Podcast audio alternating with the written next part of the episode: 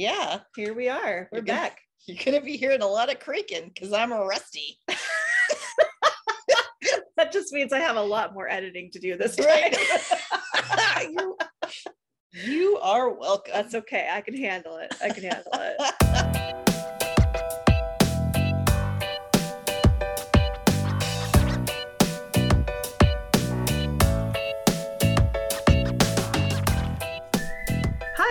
Hi, and Jill, two trainers, owners of Push Fitness, and the hosts of this podcast. During training sessions with our clients, we often tell them to get comfortable getting uncomfortable. And we're saying that right now to you too. Let's push ourselves. Let's push ourselves to see fitness differently. Let's push the envelope when it comes to self love. Let's push a new narrative about health and weight. Let's push out harmful ideas about the body that are rooted in welcomes all people. You ready? I'm ready. Let's push it.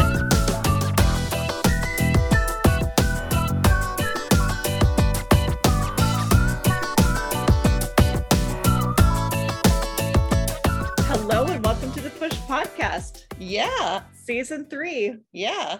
But yeah, we're really excited to be back and talking uh talking again. So this is exciting. I'm excited. Yeah. Yeah, we're getting into the summer months. And last summer, one of the things that we did was uh, we offered community workouts um, Mhm.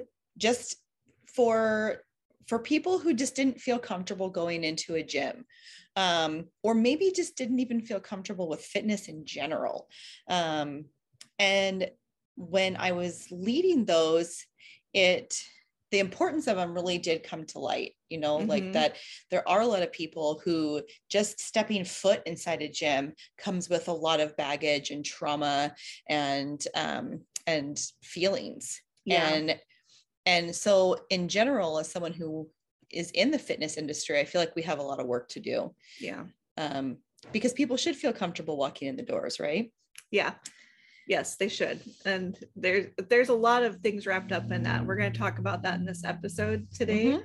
Um, but there are a lot of reasons why people don't feel comfortable going into a gym. And there's a lot of reasons why we have a lot of work to do in this industry. A Mhm. lot.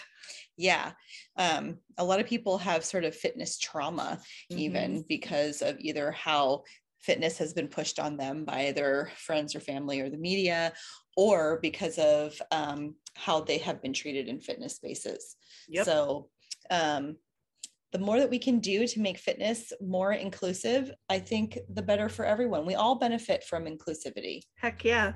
Heck yeah. I like it. I'm saying heck, sorry. Hell yeah. Get it, get it, get it together, Jill. Oh my god. we're trying we're trying so yeah that so that's what we're going to be talking about today um inclusivity in fitness spaces and how we can all do better with this. So um yeah. So we can think about fitness as sort of a landscape for how we treat each other. So like through through the the the you know the gaze of fitness, we can have we have a lot of ideas about what bodies are good and what bodies are bad. yes So and if you look up um fitness on google what are you going to see you're going to see thin white shirtless women mhm, or thin, muscular white men, right? yeah. And like often the women are hypersexualized. Mhm. and sometimes also the men but especially the women shocker um and if you do see a person in a larger body it's usually they're the ones being trained by the thinner fit white trainer right Yes, they're not ever the expert correct. um they're usually the before in a before and after Mhm. or they're being made fun of there's like you know like like you'll see the guys are all wearing sweatbands and like nerdy things and they're exhausted and strewn around the floor or their women are like sweating their butts off and and their faces are contorted in pain and you know like just things like that where they're promoting a lot of negative stereotypes. Like when was the last time that you saw a fitness image of a thin white person being wrapped super tight in measuring tape. Oh never. Right like yeah i can answer that very quickly. Right yeah so i mean google's not the end all be all but it does give you a really good idea of what these stereotypes are around Mhm. fitness and what bodies are good and what bodies are bad and so if you look at them what do you even think about as far as like who owns fitness yeah like who does fitness belong to Mhm. and so if you're not a thin, white, oiled up woman in a sports bra, like, do you still belong in fitness spaces? right And what does it mean to enter a fitness space if you do not look like the ideal or your goal isn't to look like the ideal? yeah that doesn't even cross these people's minds most of the time they're like oh you're big so you must be here to lose weight like that Right. assumption is made as soon as you walk in Right. Um, so when we think about it that way, it seems like pretty clear that health is not really the goal, no right?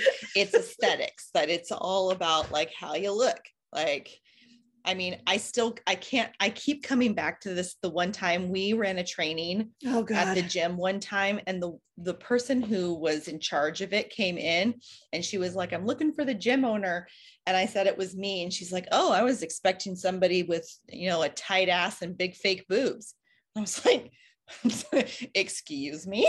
Like, first of all sorry. how do you know they're real? You came to the wrong place my boobs could be big and plastic you don't know. I bounce in all the spots. That's right.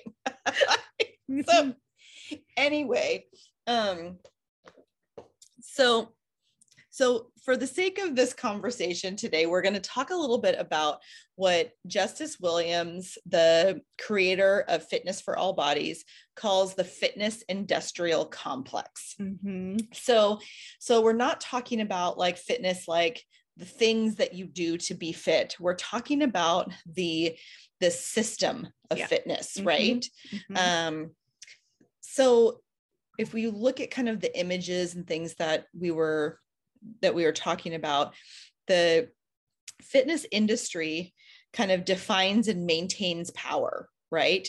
By reinforcing certain stereotypes. Mhm. So they they will be very very specific in what you see yeah and what you learn about what's desirable based on race and gender identity, ability and body shape, all of those things. And then they reinforce those stereotypes. And then they make money Yeah. off of those stereotypes by creating hier- hierarchies. That's right. They tell you they tell you what your problems are and then sell you the solution on how to fix them. Right. Which is so outdated. Yeah. We've taken a lot of marketing courses, and one of the first ones we did, it was all about like find the pain point and then figure out how to solve the problem. And it's just, I find that to be so icky. Yeah. Yeah. Like, I don't mm. I don't I don't need somebody to say, "Hey, you have a fat ass and here's my solution for you on how to fix that." Maybe I like my fat ass. Right. I love my fat ass. I I love your fat ass too. Thank you. I mean,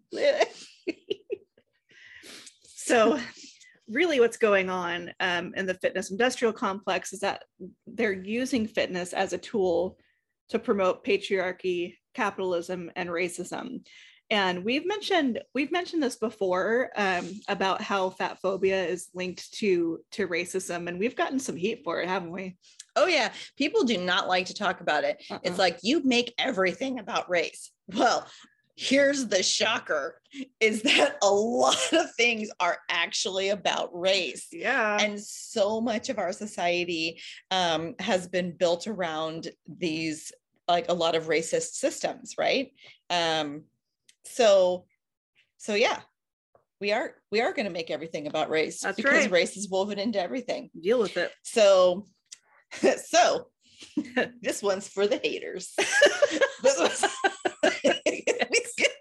yes. Lay it on us. so um during times of of slavery um a lot of stereotypes about bodies were used in order to differentiate good and bad bodies um, the bodies of slaves versus the bodies of the slave owners Mhm. so thinness was used as a way to sort of elevate for people to elevate themselves from these stereotypes that they had about black bodies which was that they were large and they Mhm. were round and they were fat and they were lazy and Mhm. gluttonous and oversexed and all of these things that um that that were manufactured these are like these are are manufactured stereotypes about these bodies Yep, right Yep. and so thinness became linked with morality um where it's like well if i can if i can make my body be different than these stereotypes that we have about these black bodies then i'm morally superior i'm more pure Yep. um and we still see these same kinds of stereotypes today in fitness marketing for sure. For sure. And like that concept exists with all fitness and and diet culture bullshit. Like, you know, you're good or bad based on what you look like and what you eat, right? hmm And so um, I think I heard this in a podcast once and it just rang so true to me. Um, but there is no anti fat sentiment without the residue of violence against Black bodies. That if you are if you're promoting anti-fatness and you're promoting weight loss programs and things like that you are also promoting violence against black bodies um, because these stereotypes are still very much linked to uh, to racism hmm um, so Haters are gonna love that one. mhm, That's right. So we have this we have this concept generated by the fitness industrial complex that being thinner smaller, yeah, being thinner is better. Um, and so let's talk about that a little bit because the science actually doesn't support this this concept, does it? no and actually there have been some studies that show that being fatter is protective against a lot of diseases and illnesses so and zombie apocalypse. right So- would last a while. oh my god so yeah so there are there is a study because people always love to point this out Oh my gosh. That- yes. that adipose tissue around the middle the your midsection has been shown to cause certain diseases and be harmful to your health and that is true that is that is one localized area so if you only have like fat around your middle then you are at higher risk for some diseases however being quote unquote overweight or obese according to our fucked up standards like the BMI has not been shown to actually cause the diseases that we think they do. yep. Um, so, which I can tell you, and we've talked a lot about this on the show, it's pretty mind blowing. Like, Mhm. it seems like we should, like, it just seems like such a normal thing, right? Because we, we Mhm. we've learned it, and it's like that's what we that's what it is. But, um, but no, but no, this what science actually says is not that. right? Uh, that you can be healthy at any size. Mhm. and that doesn't mean that all like so like we we tend to have this dichotomy in our minds right that thin people are healthy fat people are unhealthy so if that's not the case that doesn't mean that everyone is healthy no matter what their size is it just means that health can come at any size Yes. um, what we do know that has been scientifically proven um, is that you exercise can always help you be healthier. Mhm. That um, Yeah. so so any any chance that you get to to exercise you have that opportunity to also get healthier but weight loss does not need to be in any part of that equation Yeah, and in fact, uh, most weight loss programs or diets, as we call them, don't work. Mhm. Diets have a 95, 96 ish percent failure rate.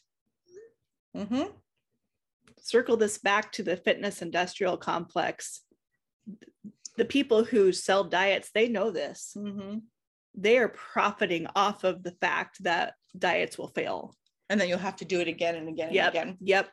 Mhm. Or try a different one. Yep. Exactly. I mean, and as a fitness professional that's been in it for a long time, I didn't know that in the beginning. Mhm. Um, I kind of started to notice it after I'd been a trainer for a while, like about seven years in. I was like, wow, we do this, we do this weight loss competition at this gym that I work at every year. And it's the same people participating in it every year. Mhm. And they're just ping ponging like up and down and up and down and up and down with their weight. But I wasn't seeing a lot of people sustain a healthy weight loss for like for really more than a few months. But what the research says is that between year one and year five, most people will gain their weight back, and two thirds of the people who lost weight to begin with will gain more than they lost yep. because you mess up your metabolism Yep. every time you go on a diet.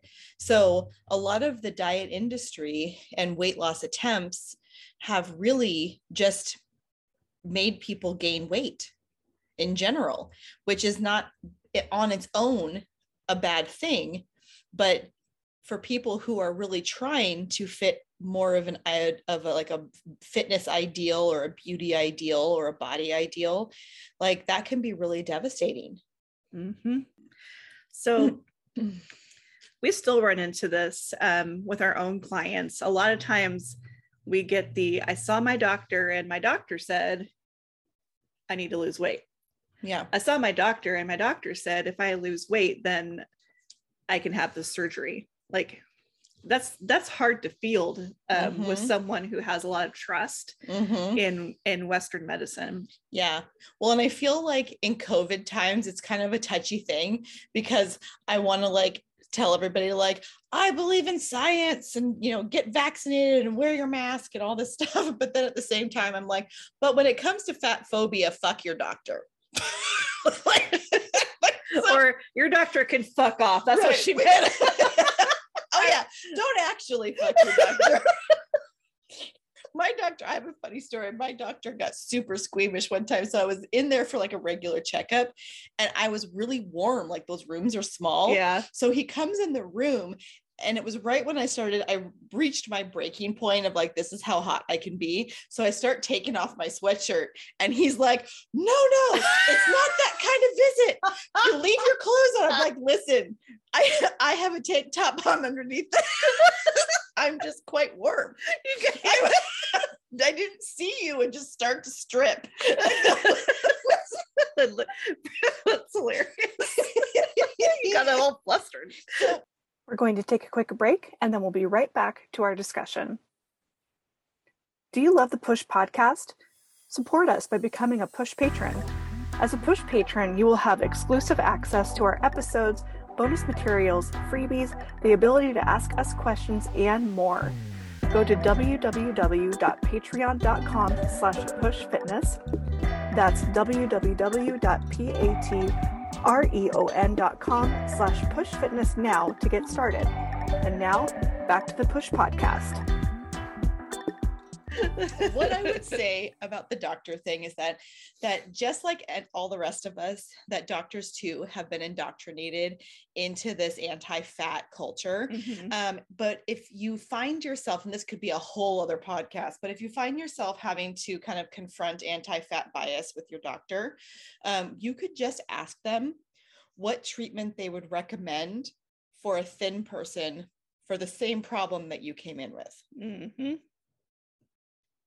Because there's usually there's usually some kind of solution like if you come in like thin people have achy knees too Yep.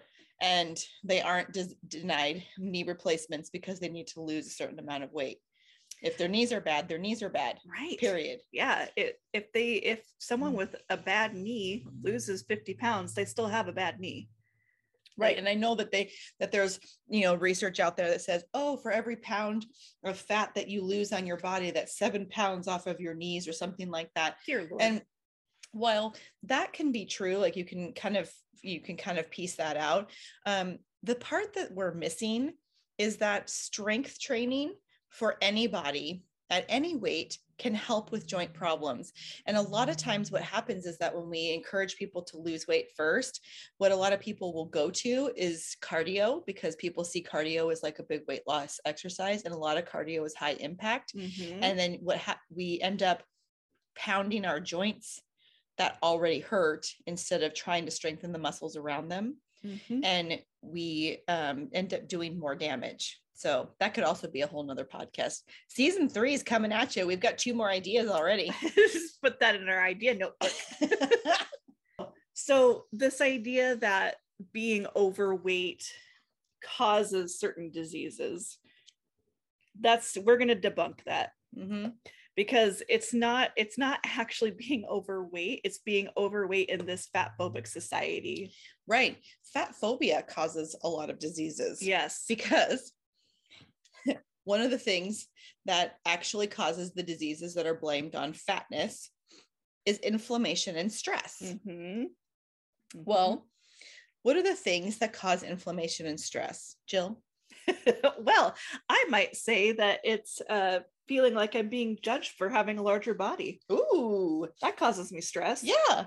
And maybe weight cycling, like gaining and losing um, uh, more than 20 pounds over and over and over again. That Mhm. causes inflammation and stress. yeah. Maybe Um, uh, experiencing racism. oh, hey, really? Yeah, That's a thing? right. that could cause That could cause some stress. that could cause inflammation and stress. Heck yeah. Yes. Um, and if you're a person in a larger body, and think about the intersectionality of this, say you are a Black, queer, disabled person in a larger body, you are much, much, much, much more less, much less likely to seek out medical care. Yep. Um, there was a study done that for people in larger bodies, it takes up to like 13 years for people to seek medical care for eating disorders. Mhm. That's a long time. It's a long time. Um, And most likely, um, one of the reasons why that takes so long is because of the fat phobia in our society, but also the biases in in medical care itself. Like mhm, they probably went to their doctor, got told to lose weight, and then mhm. you know the rest of the story. right, because a lot of diet behaviors mimic eating disorder behaviors as Mhm. well. Yep. And so if you go to your doctor and you're in a quote unquote average sized body, but you have a raging eating disorder, and your doctor's like, well, what do you, what, you know, what's the problem? It's like, oh, you're trying to lose weight. Good for you. Keep going. Like yeah. Oh yeah. That re- reinforcement. those kinds of things Mhm. can go undiagnosed for quite some time. Yep, yep. So let's talk some solutions. Um, if we look at look at health from more of a socially determined angle, we'll find a lot more ways to take care of our health. And in reality, 70% of your health is socially determined, Mhm. right? So what are the social determinants of health? So, social determinants of health are things like economic stability, education, access, and quality, uh, what kind of neighborhood or environment you grew up in, access to healthcare and the quality of healthcare you get, and um, what your relationships are like and your community is like. So, like, so that's where when we were saying that experiencing racism is bad for your health Mhm. um, the adverse part of that is not experiencing racism or having like close connections and feeling really supported by your community can actually improve your health hmm Yeah. And all of that stuff, like if we're if we're looking at the bigger picture of the quality of life just in general, like all of these things would be on the top of the list over how many pounds are on the scale. hmm Just that's 70% is a large number. hmm which is why we talk about racism and homophobia and things like that so much in our gym because those things like we can't we can't say that we care about health if we're not talking about those kinds of things Mhm. and i would argue that a lot of other gyms shouldn't say that they care about health if they're not willing to talk about those things Yep. because then they're really with the health of the, health that they really care about are the, are, is the health of white cis men Yeah, pretty who much. have the privilege hmm Yep, absolutely. yeah. So with the, with all of that in mind, like how what are some ways that we can redefine fitness?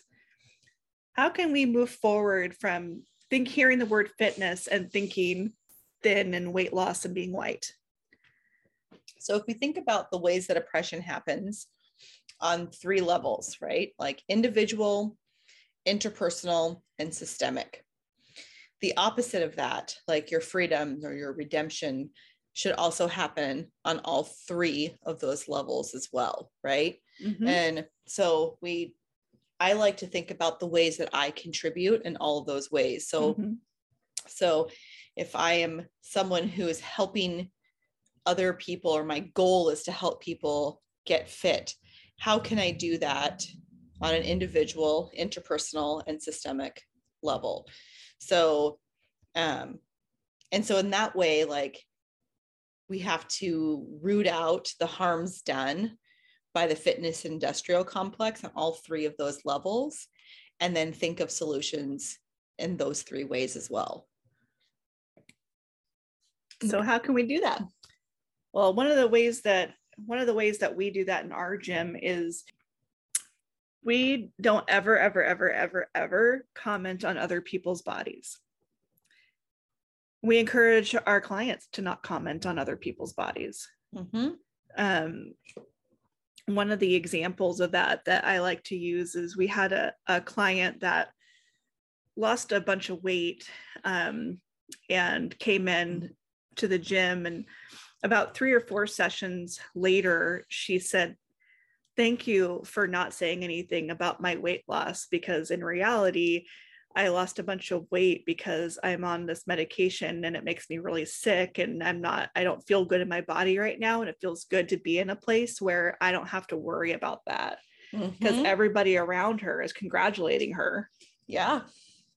Well, and we think about the like the long-term ramifications of some of that. So say somebody even tried to lose weight and was successful in the short term. Mhm. When you comment on their body in that space, there's also a lot of anxiety around that because most of us, especially the older we get, if we've been dieting, we know that there's bound to be a weight gain Mhm. that it is it's it's almost impossible to sustain the weight loss. Mhm. So when someone says, "Oh my gosh, you look fantastic. You've lost all this weight." And you're like, "Yeah, I worked really hard to lose this weight, but it's about to go back the other way." There's a lot of anxiety that Mhm. can be caused there. And then and then the aftermath of that is the more compliment someone got with the weight loss, the more like embarrassed that they often end up feeling when the weight is regained. yeah And that can cause a lot of anxiety. Mhm. People don't want to come back into social places. yep I mean, the gym, the gym, maybe not at all after that anyway. yeah But I'm talking like just any kind of social situation. Oh yeah, I've definitely felt that like personally where I have lived in a smaller body before when I was doing unhealthy behaviors to make it that Mm. way and you know getting together with friends that I hadn't seen in you know 4 or 5 years and worrying about like oh they're going to think I'm fat now. And I'm Mhm. and I'm like so what? I mean it's hard. It's a hard thing to unlearn. Yeah. So how we even talk to ourselves um, Mhm. Makes a huge difference. Yeah. Because our brains are set up in a way that we do believe ourselves. So Mhm. if we sort of look in the mirror on a regular basis and are, and like pinch our fat rolls or suck our bellies in or tell ourselves that we are that we're unattractive our brains will believe us and then that carries into a lot of other things and it can also affect our health Mhm. so to try to talk even just more neutrally to ourselves Mhm. Yep. I'm not saying that you have to wake up tomorrow morning and just love yourself, um, but to practice being kinder to yourself is is a good first step. hmm And then looking for ways to make the fitness space more inclusive Mhm. um so uh, we uh, we're pretty loud and proud in our gym about what we stand for I love I love that about owning our own business Yeah. because it's one of the things that even when we've partnered and like shared spaces with other companies, we've never been able to be as open. I mean, Yeah. I guess we could, but there were always consequences that were really uncomfortable and um which that's part of it, right? Like I sure being uncomfortable is okay, but it was basically a fight yeah or we would be pushed out of places. right right And so, um, but as someone who maybe works at a bigger gym, are there ways that you can like be good trouble? Could you ask questions? Could you like say, hey, could we make this? Could we change some of our marketing? Could we say this instead? What if Mhm. we um, like just asking questions and asking for more resources can be a really good first step. If you're, say, you're someone who goes to a gym, um, maybe you could do the same thing go to the desk and say, Hey, you know what? I saw that poster that said, Sweat is your fat crying. And I took some offense to it. Like, could you maybe, uh, you know, like, like do better or yeah could we burn it down could we or um well, are there are there ways that we can kind of ask for uh, more accountability with larger companies and you can do that with your money too who you yeah spend money on Yeah. and who you don't i i hope to see more change systemically in the near future with this kind of thing because really just from a business perspective like like it's just good business to be inclusive if you can reach more people like that's that's just better Mhm. Like, yeah yeah whoever whoever Mm. taught us that you shouldn't talk about politics and business is sorely misguided because i think that be- not only are we being openly more inclusive so that people know that it's a safe space for them people know where their money's going to Mhm. so another another way that we can work toward redefining fitness is finding your community um, and what i what i mean by finding your community is finding people who who make you feel good who make you feel valid who make you feel heard um, both in person and online Mhm. um, unfollowing people who make you feel bad um, and supporting people who are working towards towards the kinds of changes that we'd like to see hmm Yeah. And then and then finding movement that you enjoy. We call this intuitive movement. Um, because so many of us have have been taught that exercise is a punishment for what you ate or for having a bad body. And there's a lot of messages like the one that I just said about sweat. Ugh. sweat is your fat crying. Like all of it is just so negative. Um and and then we sort of believe that the only time we can really enjoy our bodies is when we've reached a certain goal. And what if we didn't have an aesthetic goal? What if we just wanted to just feel better in our bodies period. Yep. And so finding ways to like even use exercise to heal your relationship with your body. Um, find find ways to move it that bring you pleasure.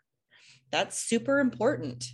And um, and another thing that you can do if you have the resources is seek out trauma informed care practitioners. So people who if you do have trauma around fitness and and your body or exercise um, that finding someone who is trained to sort of meet you where you're at and um, and honor that process can be a really important part Mhm. of of your healing. Yeah and those those types of practitioners are very intentional about how they interact with you. Um, so another part of it is that we kind of a lot of fitness seems to have this like all gas no brakes kind of attitude um and so finding ways to rest when you need it like exercise and Mhm. fitness is not just all about go go go it's all about really like tuning in listening to your body and figuring out like what your body really needs Mhm. um yeah maybe you don't do Mhm. what's on the plan or maybe you take a rest day and that's Mhm. okay like Mhm. being more intentional about listening to your body and what it needs mhm, um, and finding fitness spaces that don't promote fat phobia or find like-minded workout buddies that you can vent to um you know Mhm. that's that community aspect again Yeah. Like there was a time when I really wanted, like I I was going to a gym near my house. It was a big gym. And I I did not love the culture of that gym, Mhm. but I did have a friend that I would work out with while I was there. And it made all the difference. I Mhm. did not worry nearly as much that people were watching me and judging me, or I just didn't care because I Mhm. had that camaraderie. Yeah. And then knowing that you can explore, you can say no, and you can change your mind at any point. That's huge. like, especially for like people who have a tendency toward perfectionism. like, you, it's on the plan. I got to do it. yeah, you, you, not, no decision has to be set in stone. You can change your mind at any point. You can say no at any point. Mhm. So all of this, all of this to say is that we are really committed to creating workout spaces, both like in our gym, but also in our community where Mhm. people feel comfortable. Um, where it's one of the reasons why we want to do these community workouts through the summer. It's one of the reasons why we um, are do squats for social justice in the fall. Mhm. Um, I we present at Willamette um, usually a couple times a year about this very topic as well. So kind of turn the tide. It's really this kind of thing is really important because all of us deserve a fitness space that we feel comfortable in because fitness is so important. And I say like fitness is important. No, I'm not saying thinness is important. Correct. Mm. Yeah, fitness really should be for everyone, for all bodies. Mhm. Um, and we're going to put some uh, some links to di- different resources in the notes um, of the podcast, so that you can go and find books and podcasts and and different resources for you to uh, check out and learn a little bit more. Um, but other than that, that's all that we have for you today. Yeah. Yeah. Thank you so much for listening. If you like the Push podcast, make sure you hit that subscribe button. The more subscriptions we get, the more visibility we get, and the easier we can find listeners just like you. That's right. And if there's a certain topic that you would like to hear us ramble on about, let us know. We can do it. Bye.